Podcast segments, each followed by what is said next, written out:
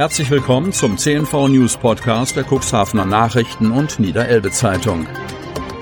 In einer täglichen Zusammenfassung erhalten Sie von Montag bis Samstag die wichtigsten Nachrichten in einem kompakten Format von sechs bis acht Minuten Länge. Am Mikrofon Dieter Bügel. Donnerstag, 2. September 2021. Kommen die 3G-Regeln für das Cuxland? Kreis Cuxhaven. Erneut gibt der Landkreis Cuxhaven mehrere Infektionen mit dem Coronavirus bekannt. Am Mittwoch sind weitere 16 bestätigte Fälle hinzugekommen. Dadurch liegt der Inzidenzwert für die Neuinfektionen pro 100.000 Einwohner binnen sieben Tagen jetzt bei 45,8, Vortag 42,2. Ein Umstand, der dem Landkreis Sorgen bereitet. Während der Inzidenzwert im Landkreis Cuxhaven am 1. September 2020 bei 7,6 lag, liegt er genau ein Jahr später bereits bei 45,8, teilt die Behörde mit. Wir haben dennoch weiterhin keine der in der Landesverordnung festgelegten Warnstufen erreicht, betont Landrat Kai-Uwe Bielefeld, macht aber auch deutlich, dass die niedersächsische Landesverordnung bei einer Inzidenz von 50 und höher Verschärfungen vorsieht. Sollten wir diesen Wert an fünf aufeinanderfolgenden Tagen überschreiten, sind wir aufgefordert, dies per Allgemeinverfügung festzustellen. In der Folge wird ab diesem Zeitpunkt für viele Bereiche die 3G-Regel gelten. An Zusammenkünften mit mehr als 25 Personen dürfen in dem Fall nur geimpfte, genesene und getestete Personen teilnehmen. Die gleiche Voraussetzung gilt dann auch zum Beispiel für Innengastronomie oder körpernahe Dienstleistungen. Die 16 Neuinfektionen kommen aus Cuxhaven 6, Hemmoor 4, Landhadeln und Beverstedt je 2 sowie Lockstedt und Schiffdorf je eine. Laut Landkreis treten die Corona-Fälle weiterhin verteilt im gesamten Kuxland auf und sind keinem Cluster zuzuordnen. Landrat Bielefeld, wir haben es nach wie vor mit einem diffusen Infektionsgeschehen zu tun. Bahnstreik, Züge nach Hamburg betroffen. Kreis Cuxhaven. Die Gewerkschaft der Lokführer hat am Donnerstag einen fünftägigen Streik angekündigt. Auch die Verbindungen in Cuxhaven sind betroffen. Es ist der dritte und längste Streik der Gewerkschaft der Lokführer, kurz GDL, innerhalb weniger Wochen. Zum ersten Mal ist auch der Personenverkehr am Wochenende betroffen. Anlass der Streik sind Tarifverhandlungen. Denn auch wenn die Bahn die Gehälter wie von der GDL gefordert um 3,2 Prozent erhöhen möchte, gibt es Streit darum, zu welchen Zeitpunkten einzelne Stufen gelten sollen und wie lange der neue Tarifvertrag gelten soll. In Niedersachsen führt der Streik zu massiven Zugausfällen. Auch die Verbindung Cuxhaven-Hamburg wird betroffen sein. Voraussichtlich verkehren die Züge am Donnerstag und Freitag mitunter nur im Zwei-Stunden-Takt. Die Züge von Cuxhaven nach Bremerhaven sind vom Streik nicht betroffen. Allerdings die Verbindung ab Bremerhaven in Richtung Hannover dann wieder. Auch sie werden voraussichtlich nur im Zwei-Stunden-Takt fahren. Fahrgäste werden gebeten, zwischen Bremerhaven und Bremen die Nordwestbahn zu nutzen. Die Gewerkschaft kündigt an, dennoch nicht sagen zu können, ob auch die Zwei-Stunden-Takte eingehalten werden können. Die Bahn bittet Fahrgäste, ihre Verbindung vor Fahrtantritt auf der Internetseite der DB Navigator App oder über die Hotline unter 0800 dreimal die neun, zweimal die sechs, zweimal die drei zu prüfen.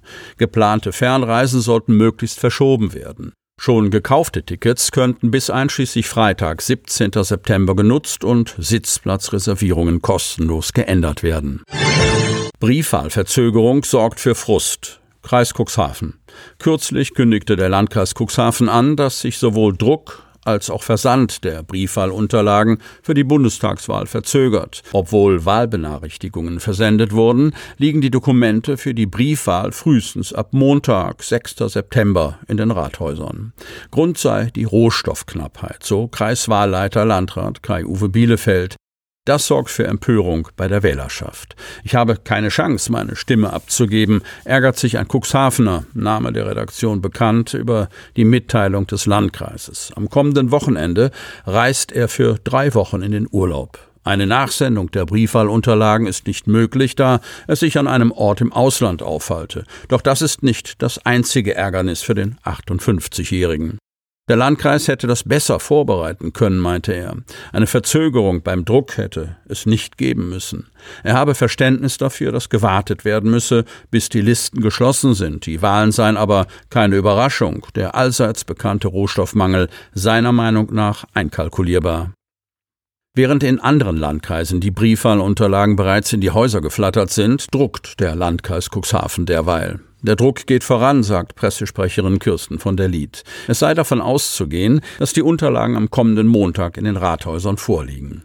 Es sei aufgrund des hohen Interesses an der Briefwahl mit weiteren Verzögerungen zu rechnen. Der Versand könne mehrere Tage in Anspruch nehmen. Im Vergleich zur vergangenen Bundestagswahl verschiebt sich der Versand allerdings nicht so von der Lied. Briefwähler hätten dieses Mal sogar zwei Tage mehr Zeit, um ihre Entscheidung zu treffen. Anlass für die Mitteilung des Landkreises sei die zuvor versendete Wahlbenachrichtigung gewesen.